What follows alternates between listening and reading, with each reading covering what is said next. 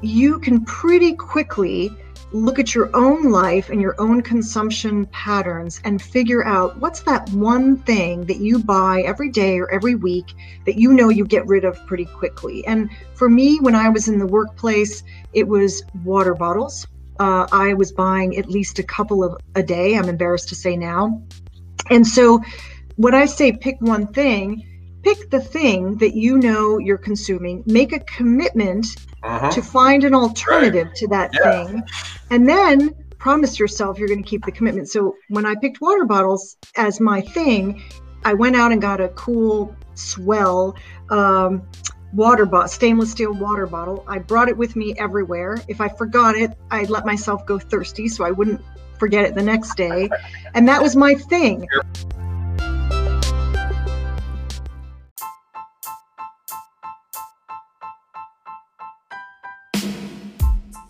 Welcome to the Environmental Transformation Podcast, where we talk with industry leaders who are making an impact in their businesses.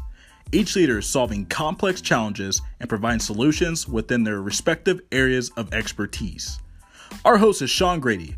He is passionate about helping clients transform their businesses and solving their environmental challenges. And here's our host, Sean Grady.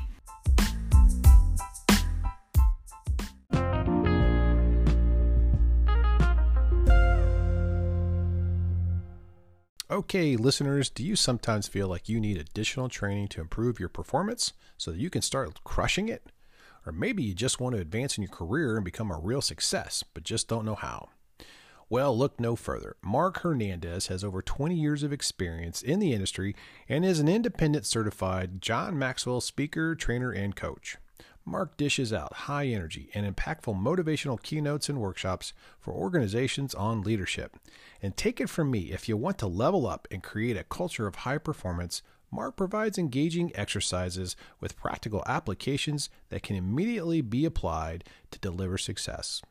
Visit Mark's website at www.markspeaks.co to download your free leadership packet. That's www.markspeaks.co. You can also schedule Mark to speak at one of your next events from his website as well. If you book a future event with Mark before the end of the year, you can save 20% by using promotional code ETNation. That's right, you can save 20% by using promotional code ETNation. So, what else do you have to lose? Contact Mark today. Today's guest is Stephanie Miller, and Stephanie recently uh, just wrote a book called Zero Waste Living the 80 20 Way, the busy person's guide to a lighter footprint. Stephanie, thank you for joining the show and welcome to the Environmental Transformation Podcast.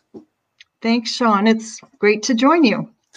Well, you know, uh, I, I, was uh, reading, uh, uh kind of scrolling on LinkedIn the, a couple months ago, and, and came by your book post that you just pushed out, and I thought, wow, that's an interesting uh, project. Uh, let me see if I can reach out to Stephanie and see if we can't bring her on the show and talk about her book and and learn more about it. But before we do, let me give you the, let me give the listeners a quick bio about you.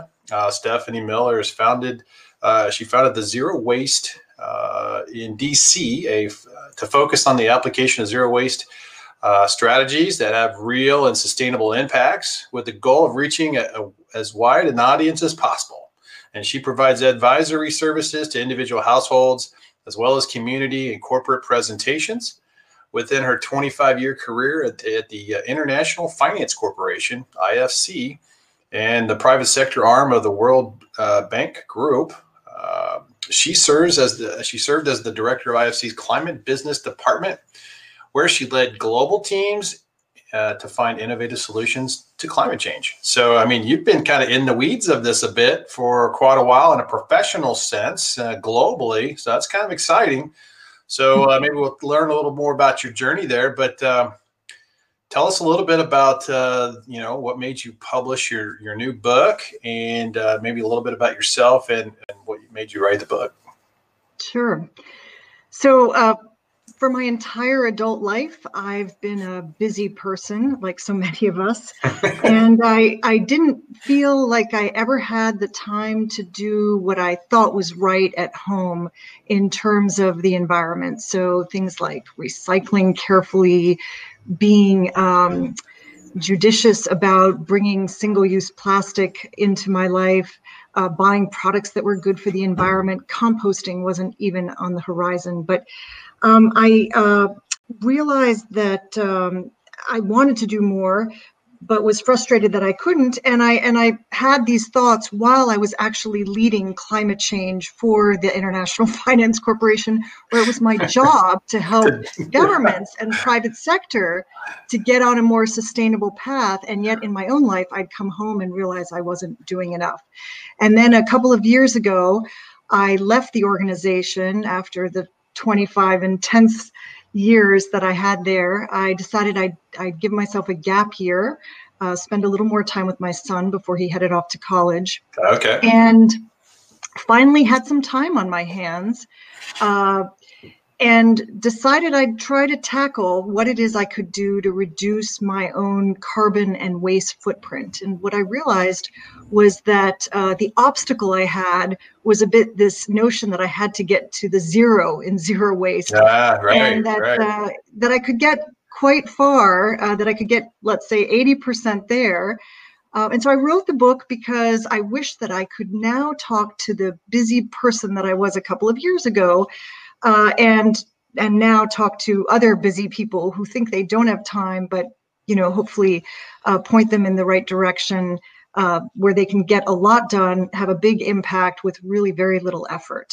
Yeah, well, so so it sounds like you were kind of um, you were had a little bit of a, a conviction, so to speak, uh, with the, the job side of the of the of your profession, where you you were really you know helping businesses come into uh, a more sustainable uh, approach to managing their business and, and at home you just weren't really kind of living the the walk right so to speak and you were exactly. you, you were convicted sounds like. Exactly. You're like it's like that old ver the, the, proverb you know don't do do as i say not as i do you know type thing you know uh, and and you now you're like well i can't really say that i want to kind of actually do it and yeah i'm afraid that was me. Yeah yeah well, you know, I think we all kind of go through that journey, and you know, I think we're all uh, kind of seeing little things that we can do in our daily life to, you know, just make a little difference. And I think uh, when I read your book, what struck me was, you know, it just kind of started to snowball into a little bit more and a little bit more, you know, and, and then I was like, wow, okay. So if we could do these little things and start implementing certain things in our life, then I think you know, then you can have this ripple effect if if everybody really had, you know, a little bit, a little bit, a little bit of effort towards, you know, doing a, a you know more sustainable uh, at home life, right? Absolutely. Well, so okay, in the book, you talked about how your experience with IFC and leading the climate business department in that area of green buildings, you know, by promoting investments in more energy and water efficient buildings. But tell us what the journey was like uh, you know, and the success and the challenges you faced in helping customers realize that implementing those sustainable designs and those strategies really helped out with the ROI. You know, is really worth the upfront investment to you know see some bigger cost savings down the road. What was that like? And you know, maybe you can talk a little bit about that journey there because I think that's kind of what re- you really liked about your job and really motivated you to really kind of ch- make changes at home. Yeah, absolutely. I mean, the the the specific journey on uh, the green buildings program that we built up in that organization, which was such a big success story, started off with just an idea. Uh, uh-huh. you know, taking a doing the the numbers work and realizing what a huge impact buildings have in terms of greenhouse gas emissions. They account for about twenty percent uh, of greenhouse gas emissions and 40% of electricity. And the countries we were working with in the emerging markets, uh, these are countries where the cities are growing, and therefore the number, the built environment, as it's called, uh, uh-huh. was uh, was really growing exponentially. So we saw an opportunity. I was able to hire an, a phenomenal architect who's still there, Prashant Kapoor, and we devised a, a, a, a tool that uh, helped companies figure out what the easy things were that they could do mm-hmm. uh, that would have the the payback, the really quick payback, but yield um, a, a, a, real efficiency in terms of energy and water use. Uh-huh. And the idea of it was uh, to try to get new buildings to a place where they'd commit to being 20% more efficient than other buildings in the water use and energy use space. Uh-huh. Um, and that became the, the Green Buildings uh, program. We called it EDGE, Excellence in Design for Greater Efficiency. And you know, the interesting thing is it was not really the clients who were the obstacles to pushing this out. Like you see so many times. I was in a bureaucracy, a wonderful bureaucracy, but nonetheless a bureaucracy. And when you come up with a new idea, uh, colleagues uh, want to know that this is something that's not going to slow them down, that they can get yeah. the deal through. And uh, was green buildings and this program going to be something that stood in the way of, you know, booking deals with our clients? Right. Um, so anyway, the really interesting thing was how many months it took for us to finally put our proposal in front of a, a, client. And once we did, it took off because I think clients were very quick to see if they the get upfront, yeah, uh, paybacks, then um, it's a no-brainer. And uh, yeah, the program is a, I think, more than a six billion dollar business for the organization now. So it's oh, it's in gosh. the area of climate. It was definitely one of the success stories. Wow. So what would what would be the it was so what that program is kind of similar to like say a LEEDS building design uh, you know project but not as extensive is that kind of is that right you know so because it yeah. was that a barrier was LEEDS a barrier and then edge was a little easier to achieve well LEEDS was like LEED is the gold standard in a certain way but it's also uh-huh. not very accessible and in the sense that the LEED certification is expensive. Uh-huh. Uh, it's kind of the, the first in a market would want to get LEED certified, the first five star hotel, let's say, or the first major office building in a market.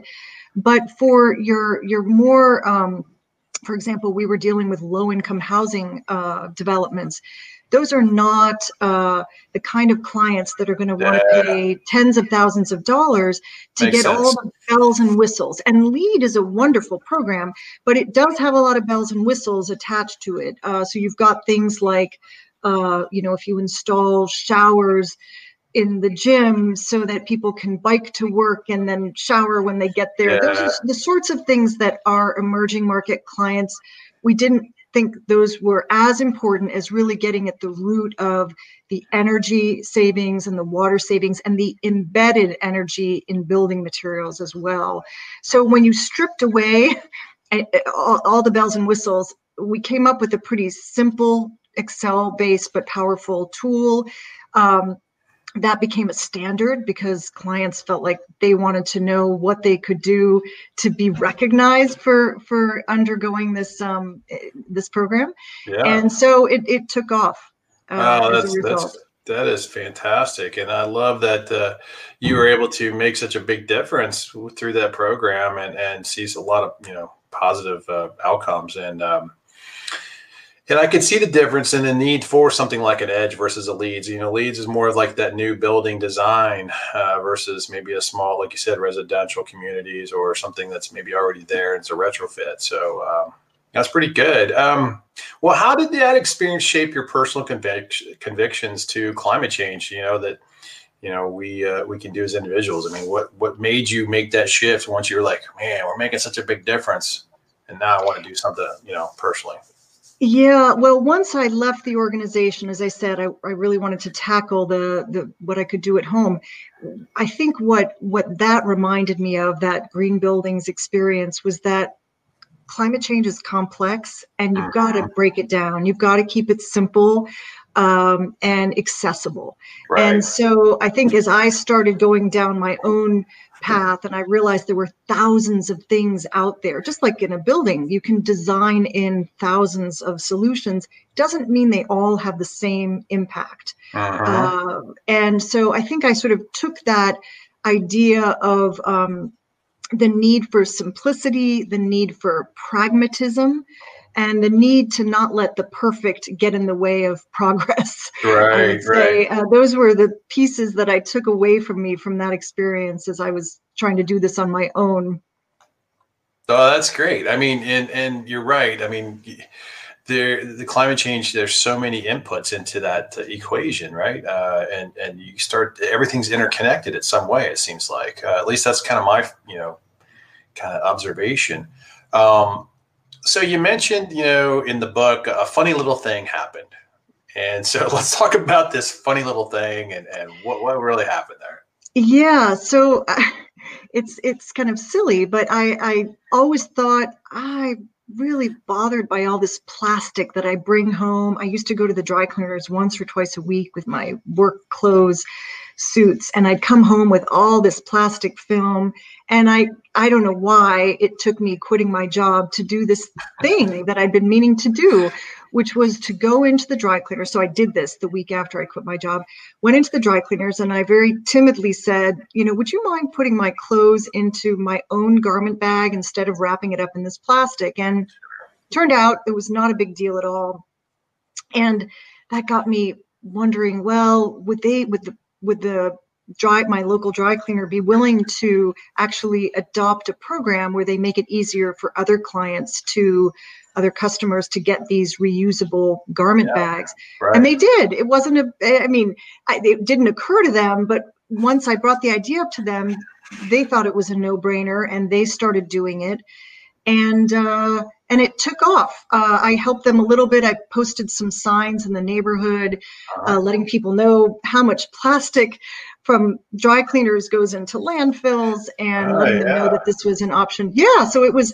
It took off. You walk into that dry cleaners today, even during COVID, and a third of the customers they say now use these reusable bags so you walk in you used to see a sea of plastic right. and now you see interspersed uh, these green reusable garment bags and then the little bit of plastic in between. So it was really cool to see this idea take off so quickly. Yeah, you're making um, a difference. Yeah, it's like well, this is a small little impact right there with your uh, dry cleaner. Yeah, but it was so quick. Um, so it was yeah. great. And it, it made me wonder what else I could do.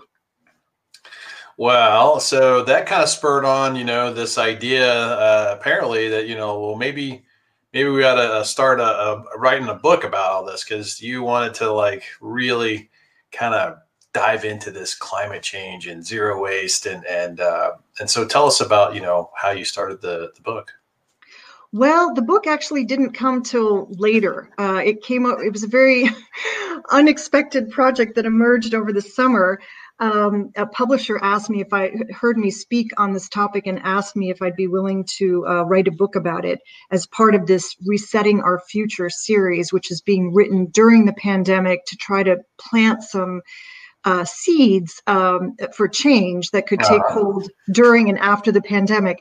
But what, what happened after that dry cleaner um, incident, if you will, or, or initiative, is that a friend of mine formally introduced me to this idea of zero waste living. Uh-huh. And um, and I, un- I then understood that these things I wanted to do around reducing my carbon and waste footprint had a name. Uh, so zero waste living is very simply this movement to reduce your consumption and therefore reduce your waste and uh, it intersects with a lot of different movements but for me it was particularly appealing because it has this great um, intersection with uh, environment and climate and uh-huh. obviously the less we uh, consume uh, less we waste uh, the less production and therefore energy less greenhouse gas right exactly exactly right. so it was cool to realize there was actually a whole movement around this that I could plug into. And there was a connection between, you know, doing something green like, you know, reusing bags to, uh, you know, just improving recycling to, you know, so then you got a little deeper into that whole concept with the zero waste living approach. So you must have like read some books or something about it and probably got excited about, you know, how can, can I really do that? Yeah, I, I, I did a lot of research, and you know, I come from an organization where you quantify everything. So I was really interested in finding the science uh, behind it. Uh, I stumbled on a great book uh, that was put together by um, some climate scientists called Drawdown, uh-huh. and it, it lists 80 actions that can be taken by government, by private sector, and by individuals to um, to reverse climate change, not just uh-huh. uh, mitigate. And I got really excited about that because, and then I did some more research and realized that if you looked at all the things that could be done and you scoured those opportunities for what exists where where is it that the individual can have the most impact uh-huh. it turns out that there are some really interesting things on on that list uh, that I hadn't really connected uh, completely before that with uh-huh. being so uh, much in the hands of the individual. So, for example, um, you know, the, the number three thing on the list is reducing food waste. I, I had no idea food waste was that significant. Uh, and not only that, so so I, I learned that food waste, if you actually ranked it um, in terms of greenhouse gas emissions, it would be third behind the US and China. So that's that wow. really gave me pause and i thought oh, yeah. that's that's interesting but even more interesting and I, I learned this by talking to some food waste experts that the the food waste problem exists at many at many levels of course uh, at the farm and in distribution and transportation and uh, grocery stores and restaurants. But the single most important player in this food waste problem is actually at the is the household. Ah. And so that was interesting. And uh, and I realized that that um, there were quite a few things on the list that fell in more of the domain of the household than than any other player. Mm, okay, so so you're getting into you know some of these real tangible things that individuals can do. And um, and you realize that you know it's going to be a lot to really kind of individually try to accomplish. So you thought about this uh, this this more of a more realistic approach of the 80-20 rule concept of zero waste living. So talk about that. Yeah exactly. I mean the the you know, there's something about the zero waste movement that is exciting and also daunting. And I think for busy people, it's quite daunting. Um, I uh-huh. love the idea of, you know, the DIY projects that you can do, and there are hundreds of them that are uh, suggested. Um, some ones that I, I, incorporated in my life, like making my own household cleaner, but others there I just wasn't even when I wasn't too busy. Uh, yeah. Uh, I was I just wasn't going to do like make your own paper. Right. Um, and so so the, the the idea of 80-20 is um, you know it's interesting since I wrote the book I realized about half of my community half my friends have heard of this and the other half haven't so I'll just say 80-20 is something we used to talk about all the time in my oh, workplace yeah. you know the idea that you could really not all actions are equal and if you focused on about the 20% most impactful things, you could get about 80% of the result. And so where I used to work, we used to say, you know, 80% of our business came from 20% of our clients. And right. Yeah. I used to manage a large team and I'd say, ah, I'm spending 80% of my time with 20% of my staff. Um, but I realized this could have a really good application for what I was trying to do on zero waste. Uh-huh. And um, so it all kind of came together for me when I was looking through the most uh, the, the actions that could be taken by individuals, and I realized if I sifted them for two factors, I could come up with a much more manageable list of actions, the, the, the 20%, if you will. Uh-huh. Um, and um, the, uh, the, the way I the way I kind of distilled it, well, the two things I was sifting for were they had to be easy because we're all busy yeah, yeah. and they had to be really impactful. Okay. And so when I looked at it from just that vantage point, easy and impactful, there were not so many things that could be done and to, to know that you're having a really big Im- impact. And I, I, I, I sort of landed on what I call my magic three. The magic three, right? So let's get into that. The magic three. What are the magic three that somebody you know personally can control to you know make an impact uh, at the individual level, uh, so that the end the outcomes are has the biggest impact, in your opinion? yeah. So in, in my exactly in my opinion, these three things are what I call focus on food, purge plastics, and uh, recycle right. Okay. All right. And that's pretty much how I, I, I constructed the book around these three themes. Okay. And I I present a total of 10 actions. That's it, just 10 well, that yeah. fall into these three themes that I am quite convinced if we were to all focus on these, uh, it would make a huge difference. Well, that's one of the things when I read the book that I liked. You know, you kind of prefaced the the topic, you kind of really kind of gave some context to you know why that's important, but then you gave some pretty practical action items that the individual could take. I mean, they're not the all end all be all all of them, but they were really good. And uh, so maybe we'd get into a few of these because I thought they were great. Um, so you talk about you know food is one and and then you talk about purge plastics and recycling and those things when you think about it you're like okay i get recycling and i get maybe trying to not use plastics but i'll bet you most people don't think about food as being the thing that can make one of the biggest impacts so let's talk about how does eating a more plant-based diet reduce greenhouse gas emissions that will eventually or you know have some effect in climate change? Positive effect. Yeah. So i am not a vegetarian but uh, I, all my friends who are vegetarians have been telling me for some time, Stephanie, if you really want to make a difference, you should become a vegetarian. So th- this part was less of a surprise to me.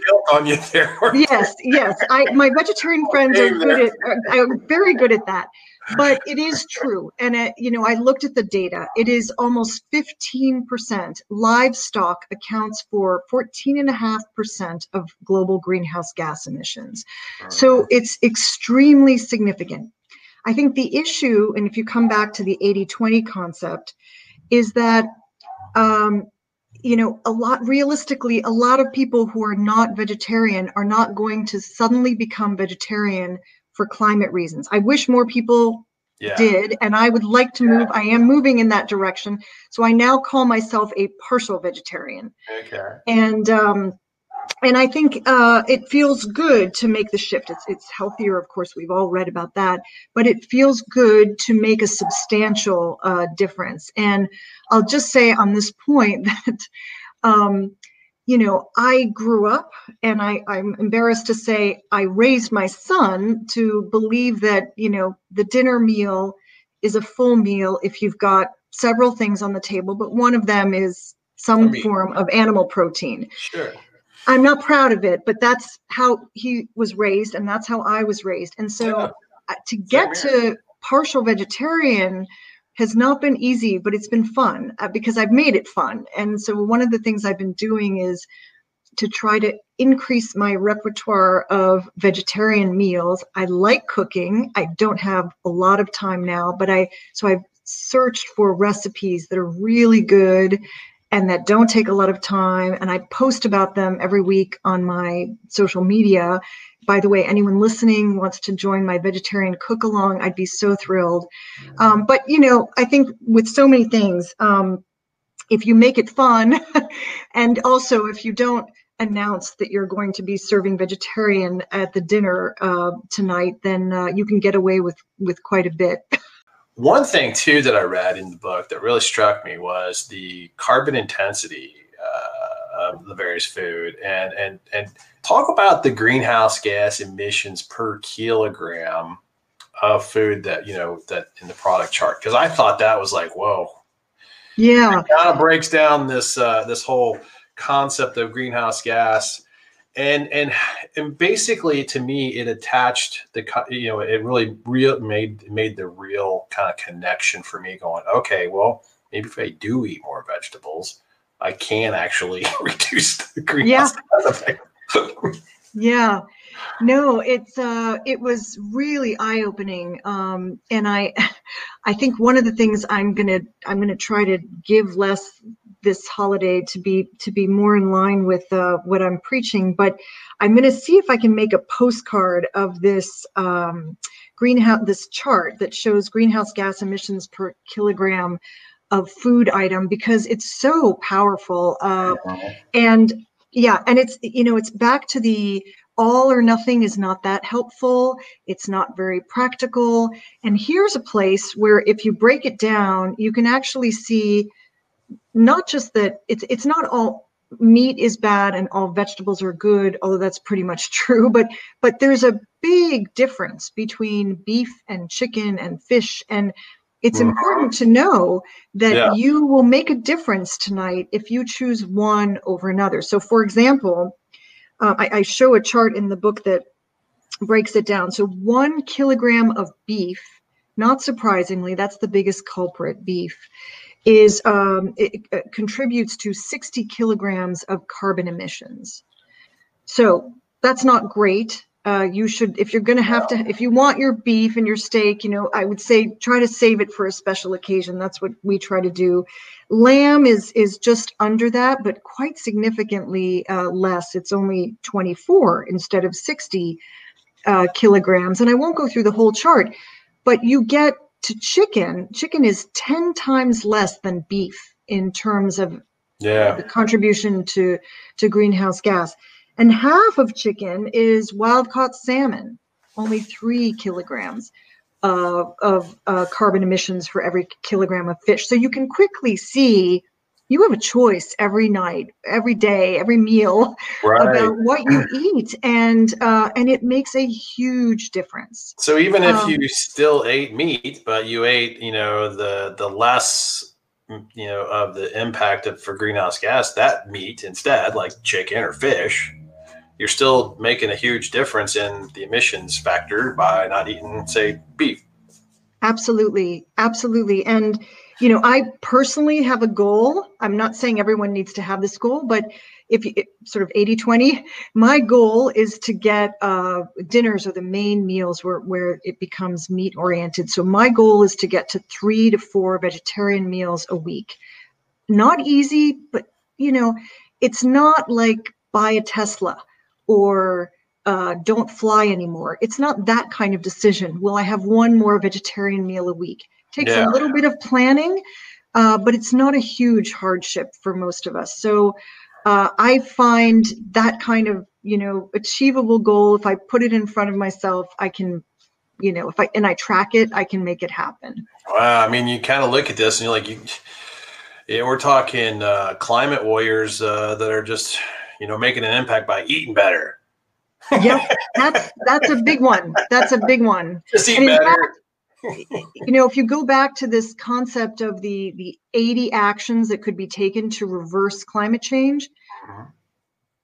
a plant-rich diet, which doesn't necessarily mean a uh, becoming vegetarian, but a plant-rich diet is number four on that list of 80. So it's huge. It, it is truly significant. And of course, plant-based diet is mostly in the hands of the individual. It's not too much in the hands of government and private sector. It's all all with us to make yeah, those decisions. Right. Yeah, we can make that decision ourselves and decide what we want to eat. And uh, but I did think that was a really telling, uh, real true connection for the individual to make a difference. And and just think, you know, it's like if it's just you and I making that decision, and I mean, we got what, you know, 100, 300 million people in, in the US. I mean, what if we all started to make just a little bit? Every, yeah. That greenhouse, you know, the ripple effect would take effect, right? Globally Absolutely. would take an effect, you know. So, um, and I think, you know, the positives, uh, may, you live a healthier life by having more vegetables in your, in your uh, diet. So I tell myself that every vegetarian meal. It's a win-win, right? yeah, yes, for sure, so, for sure. We still have to make the decision to make the right decision to eat, but uh, you know what to eat, but still.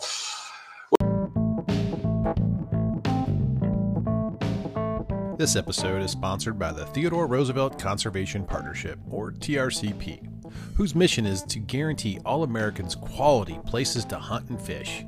They do this by uniting and amplifying voices of their 60 organizational partners and more than 100,000 individual advocates to affect policy change in Washington, D.C. and across the country.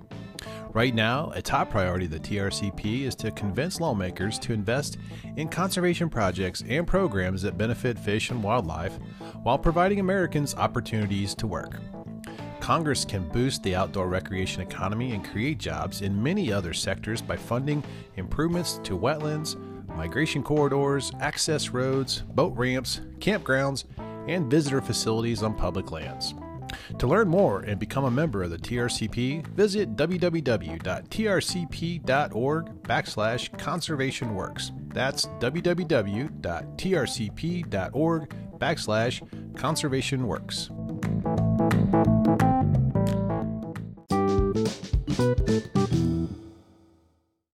Okay, so we talked about you know the the emissions you know situation, but are there other things that we can do around food waste? Because you talked about food waste being the number three issue of greenhouse gas.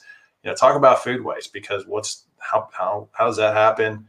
Uh, yeah. What's the impact? I mean, I mean, we yeah. could probably all think about it, but so of all the things that I stumbled on in these couple of years, the food waste issue was the biggest surprise for me. And we, we talked about already how significant it is in terms of greenhouse gas emissions, and it's number three on this list of things that could be done to reverse uh, climate change, and how significant it is in terms of being able to be solved at the household level.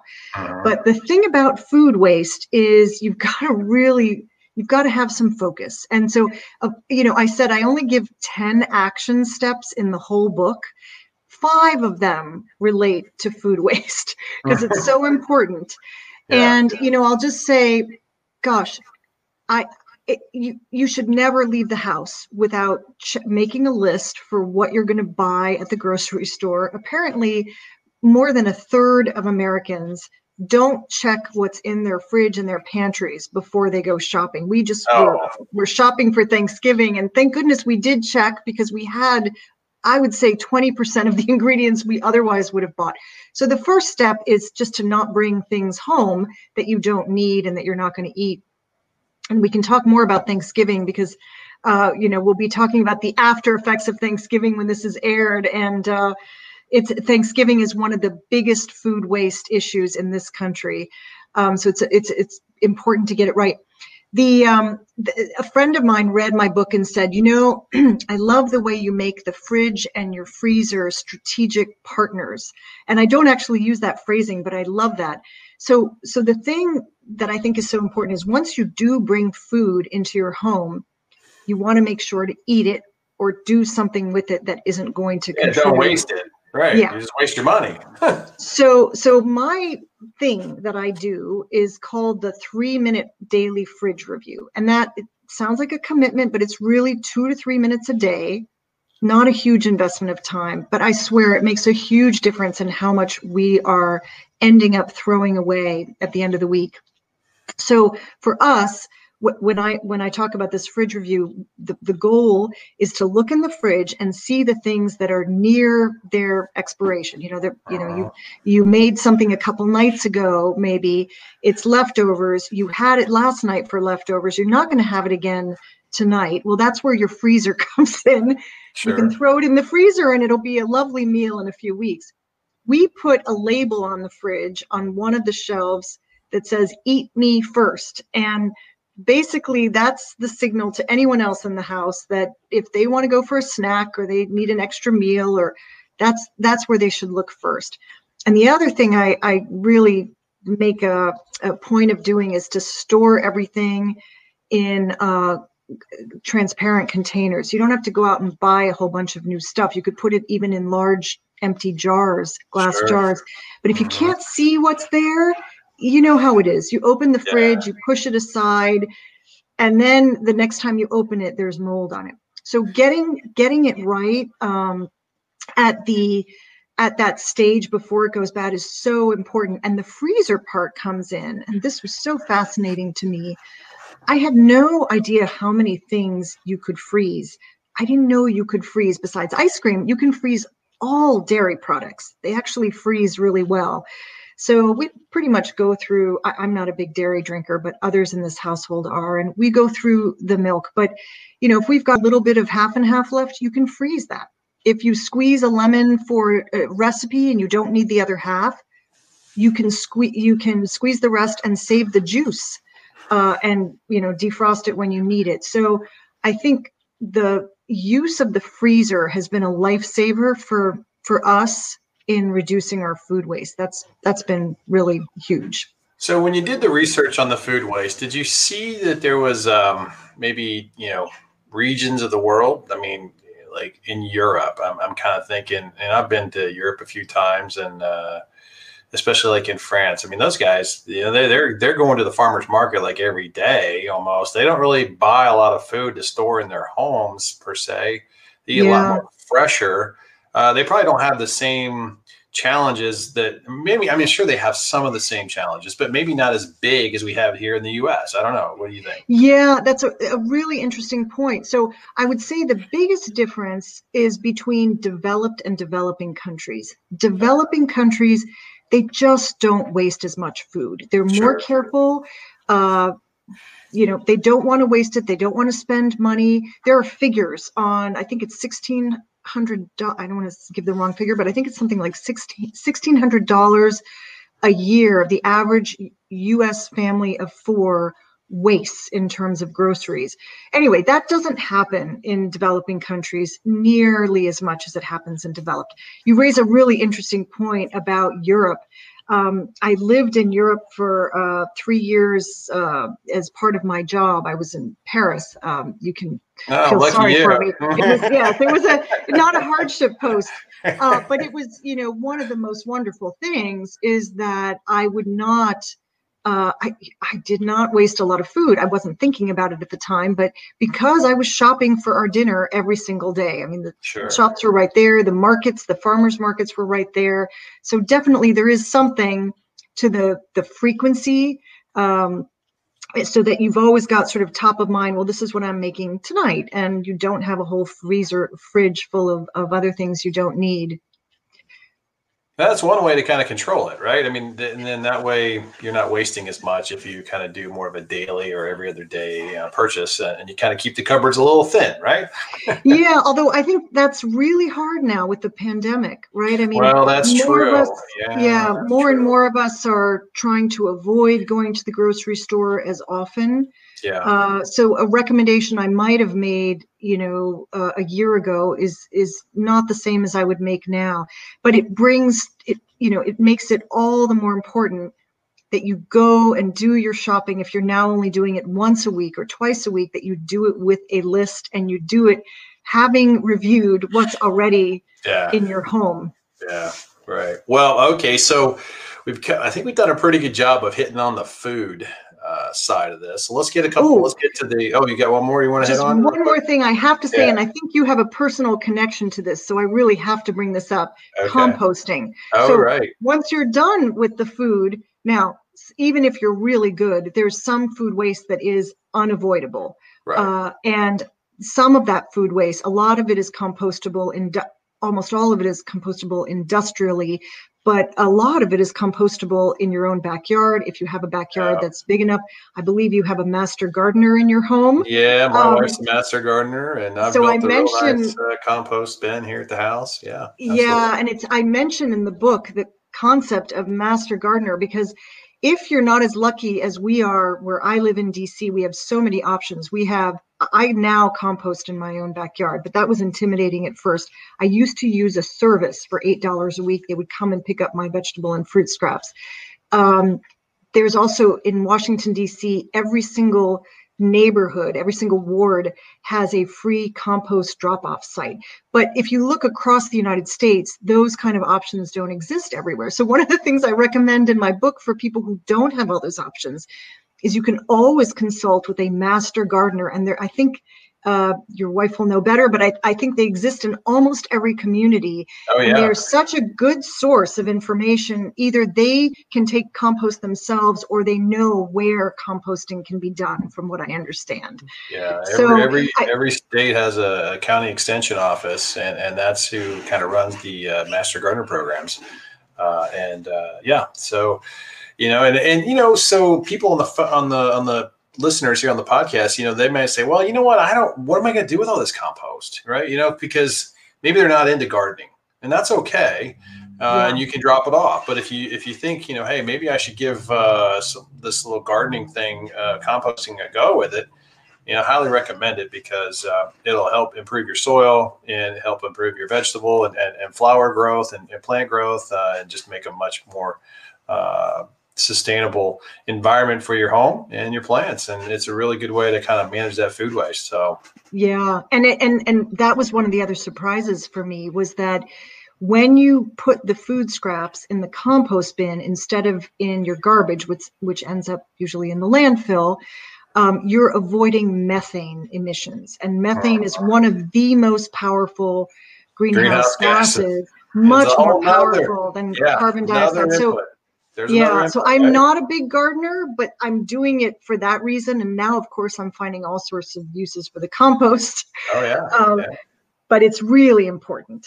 Uh, that's good. So I agree. So compost, folks, and, and she's got some good uh, resources in there to talk about it, and certainly you guys can do um, uh, an internet search on on how to you know build a, a, nice compost. I, I built one off of a YouTube video, and uh, and that's oh. what I did. So it's, it was pretty good. So well, let's talk about purging plastics from daily use, and and you know what it, it's like in everything we buy. I mean, it's ubiquitous, and and so it's so hard not to go and, and purchase something that's got you know a single use plastic. So how do we stop that? Yeah. So plastics is, as you said, ubiquitous. Uh, it is made so easy for us to bring in. We are in such a convenience culture. Right. Uh, we want we don't just want our vegetables we want our vegetables pre-chopped you know when i was in my job oh gosh, if I could get it in a bag already chopped, that was saving me time. And that was really all I thought I cared about at that time. right. um, it, that's an example, but it's really all over. And so, unlike the food um, section where I have really specific suggestions, I have one suggestion um, it, with respect to growing awareness about the plastic, the single use plastic in your life. Single use plastic, by the way, just to be clear, plastic is, has all sorts of benefits in the medical field and other fields.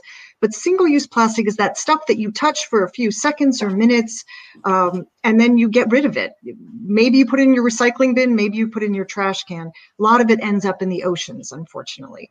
Right. So the, the thing, my suggestion is that you pick one thing and what I mean by that is my guess is that you can pretty quickly look at your own life and your own consumption patterns and figure out what's that one thing that you buy every day or every week that you know you get rid of pretty quickly. And for me, when I was in the workplace, it was water bottles. Uh, I was buying at least a couple of a day. I'm embarrassed to say now.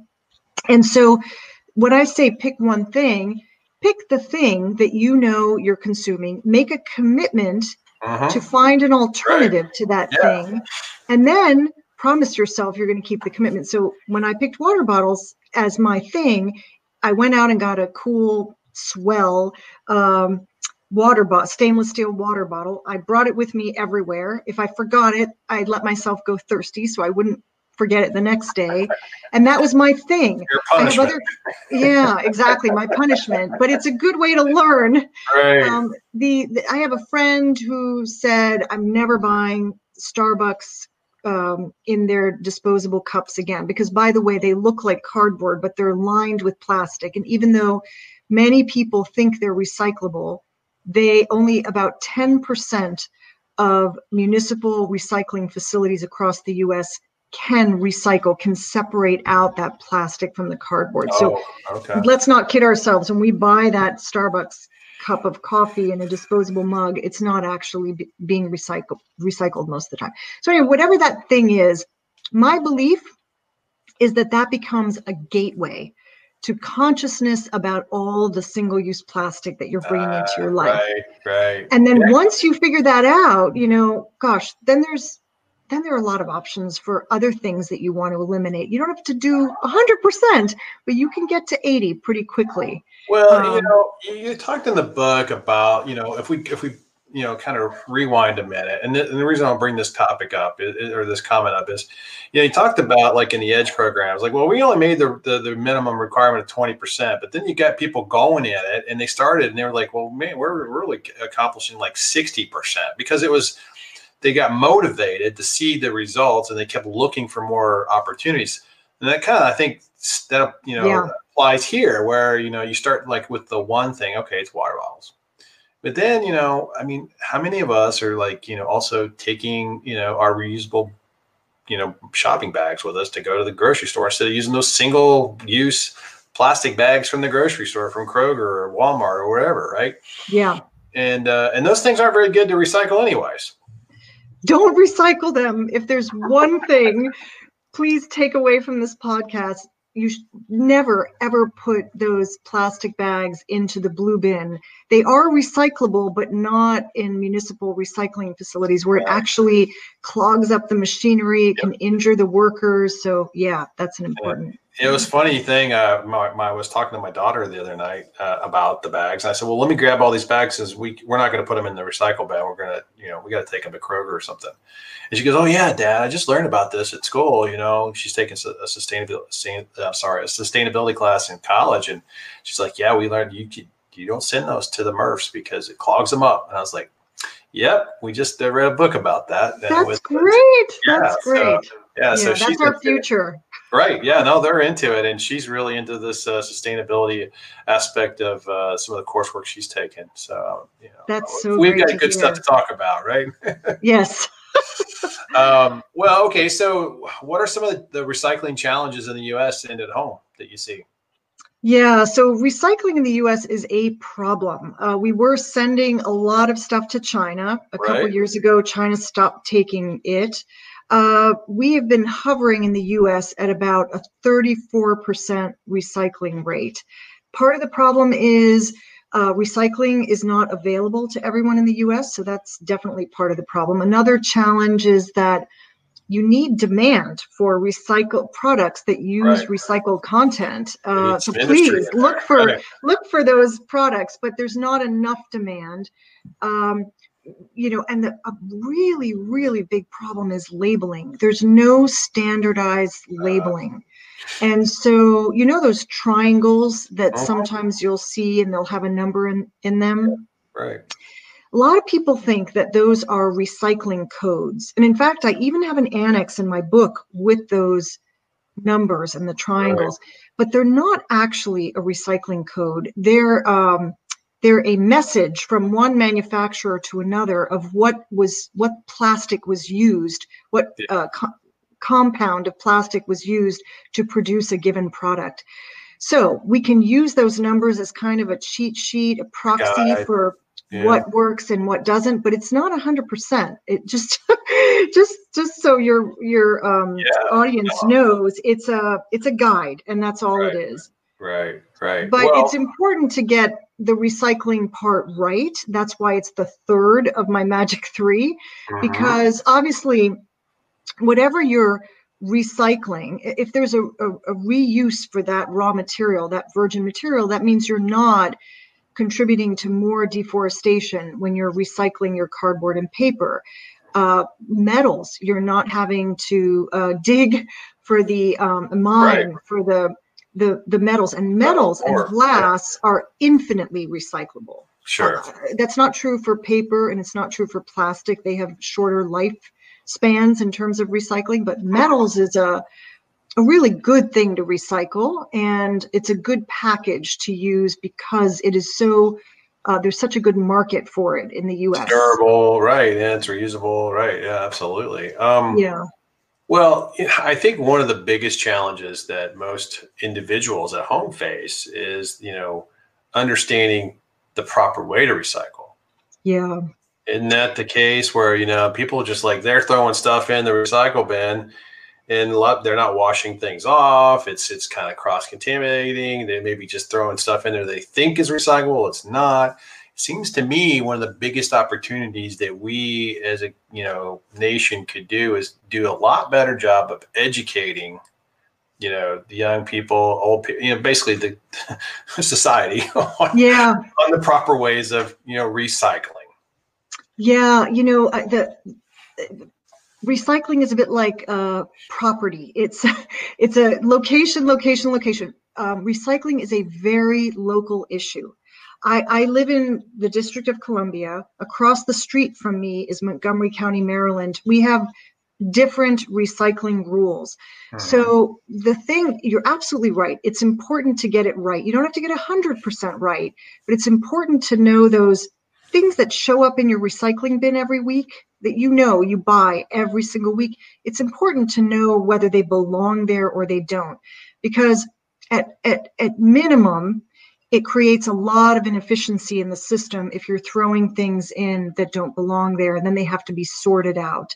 Yeah. But the worst part is, well, that example of the plastic bag, plastic yeah. film of any yeah. kind doesn't belong in the recycle bin and it can cause worker injury. And then you've also got you you raised it contamination.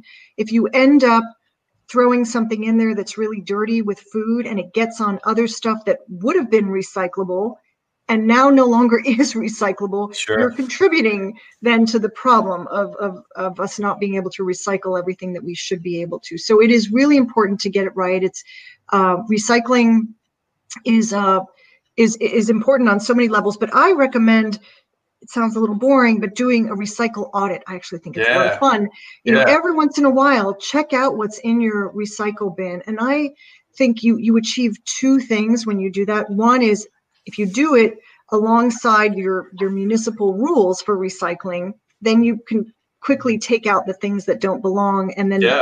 let people know in your household don't put this in here anymore yeah right but no, the, the second yeah. yeah the second thing i think that is really cool about doing a recycling bin audit is that you start to think about and this goes back to purging plastic you start to think about the things that you could do to reduce your waste. So if you notice, for example, as my I did an audit for a neighbor of mine, she had a whole bunch of yogurt containers. Well, she didn't think she'd make yogurt, but the pandemic hit and she suddenly saw she had a lot of time on her hands. So she started making yogurt.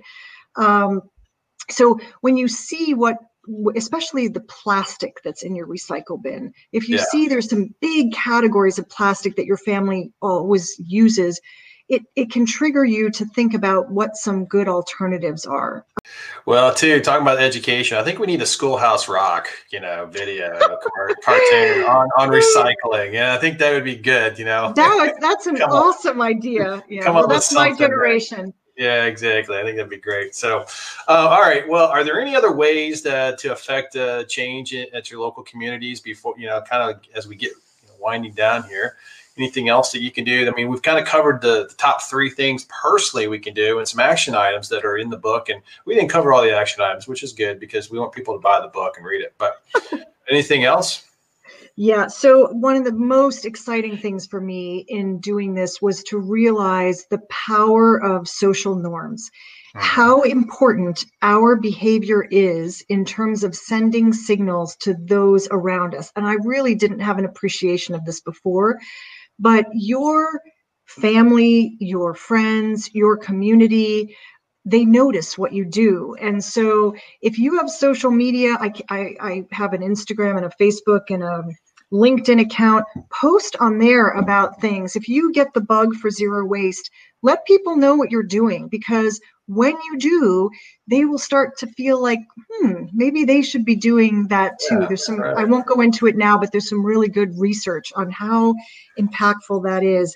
And then the second thing I'll say is just when you see the right kind of um, consumer oriented businesses doing the right thing support them you know sure. your local farmers markets we were talking about before mm-hmm. now I, I go to them religiously if you have a store that sells things in bulk where you can bring your own cotton produce bag or jar and fill them they may not exclusively do that but if they have a big section on bulk use them. Those are great those are stores that are trying to do the right thing. So the the power of the pocketbook and you know the consumer vote is a big one. And as you said sean if we all did these things it really would make a huge difference. No, that's great. No that's good. So well how do people get a hold of you and, and get in contact with you and how you know so they can buy this book?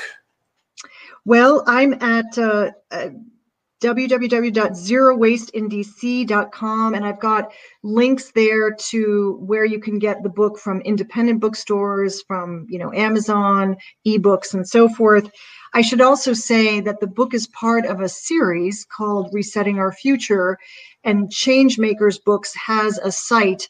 Uh, there are several other uh, climate-oriented books uh, that are coming out in the same Resetting Our Future series and that site is www.resettingourfuture.com. So I would I would recommend that to you. And uh, you're welcome to follow me on Instagram. I would love if anyone wants to join me, as I said, in the um, vegetarian cook along that I do every week. Uh, I also post a recycling tip of the week there. So yeah, the more the merrier.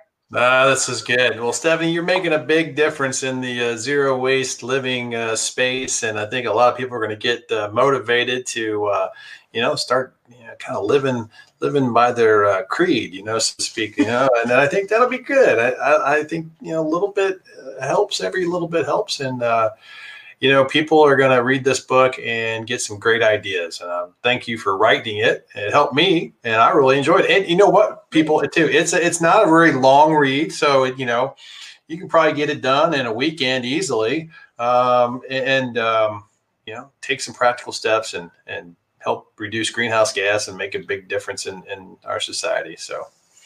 Well, Stephanie, thanks for joining the show and coming on. And, and we'll put some uh, links into uh, your contact information on my website as well.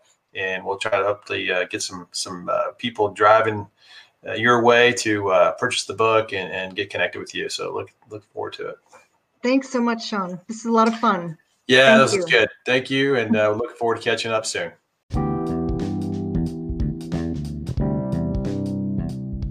I want to thank our guest Stephanie Miller for coming onto the show today. We really learned a lot about zero waste living and some practical applications that we can apply in our daily life that will make a big impact. Also, if you have questions for Stephanie or want to buy her new book, Zero Waste Living The 80 20 Way The Busy Person's Guide to a Lighter Footprint, check out our website at www.zerowasteindc.com or email her at stephanie at zerowasteindc.com. We'll also put a link to her website on my webpage. To listen to future environmental transformation podcasts, you can check us out on Apple Podcasts, Spotify, Google Podcasts, and other podcast networks, or from my website at www.seankgrady.com. You can also follow me on Instagram or the Environmental Transformation Podcast Facebook page. If you enjoyed the podcast episode, don't forget to subscribe and tell your friends. We'd also love to hear feedback from the ET Nation about the episode and any future podcast topics you'd like for me to cover. So, thanks for listening, and until next time, make a positive impact in someone's life today.